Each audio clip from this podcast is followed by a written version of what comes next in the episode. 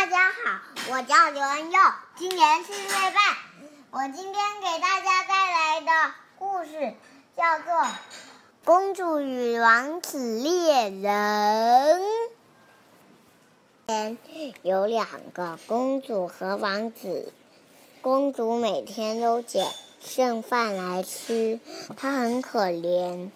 可是有一天，王子出现在她面前。说：“你愿意嫁给我吗？”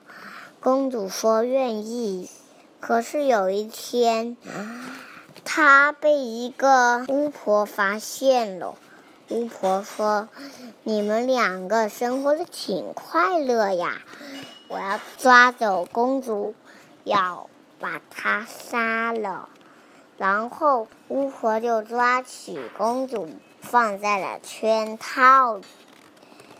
然后王子来救她，公主结果也被放进了圈套里。可是有一个猎人，他在打猎的时候突然发现了巫婆的城堡，然后他把他们两个救出来，然后刚好有三个房间，他们三个就过着幸福的生活。